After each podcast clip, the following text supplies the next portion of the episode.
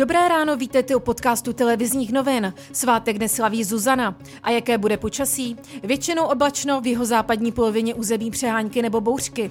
Nejvyšší teploty 26 až 30 stupňů, na horách kolem 21 stupňů Celzia. A teď ke zprávám. Do Prahy dnes ráno přiletí ministr zahraničí Spojených států Mike Pompeo. Jeden z nejmocnějších politiků světa navštíví kromě Prahy i Plzeň.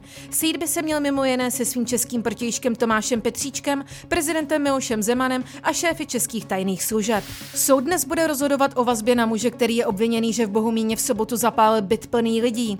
Šesti uhořelo a pět zemřelo po skoku z okna. Ostatní obyvatele domu se už postupně vrací do svých bytů. Více už policejní mluvčí Sonja Štětínská. Vrchní komisář obvinil 54-letého muže ze zvlášť závažného zločinu vraždy v souběhu se zvlášť závažným zločinem obecného ohrožení. Byl podán podnět k návrhu na vzetí obviněného do vazby. Byty z konkurzu pohá systému v Horoměřicích budou moci lidé odkoupit o 20 až 25% levněji než jejich tržní cena. Výsledek jednání oznámil šéf výboru věřitelů. Přesná cena ale nebyla zatím stanovena. Byty se budou v konkurzu prodávat jednotlivě. Domy již byly na jednotlivé bytové jednotky rozdělené i v katastru nemovitostí. Už dnes ráno proběhne na ministerstvu financí několik schůzek premiéra Andreje Babiše a ministrině financí Aleny Šilerové z ministry, kteří jim předloží návrh rozpočtu svých rezortů pro rok 2021. Projednávat by se také mohlo zrušení superhrubé mzdy nebo růst důchodů v příštím roce. Po Slovinsku zařadilo Českou republiku na seznam červených zemí i Řecko.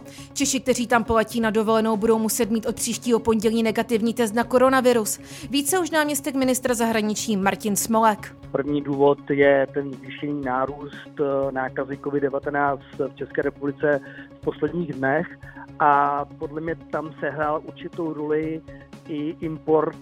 Na mapě nákazy novým koronavirem v Česku jsou momentálně dva okresy se zvýšeným rizikem, a to Praha a Frýdecko místecko. Ostatní regiony jsou na semaforu bílé, tedy s nulovým nebo zanedbatelným rizikem nákazy. Před týdnem bylo zelených okresů 9. Evropská liga už má první dva semifinalisty. Mezi nejlepší čtyřku se probojovali fotbalisté Interu Milan a Manchester United. Další podrobnosti k reportážím a aktuální zprávy najdete na webu TNCZ.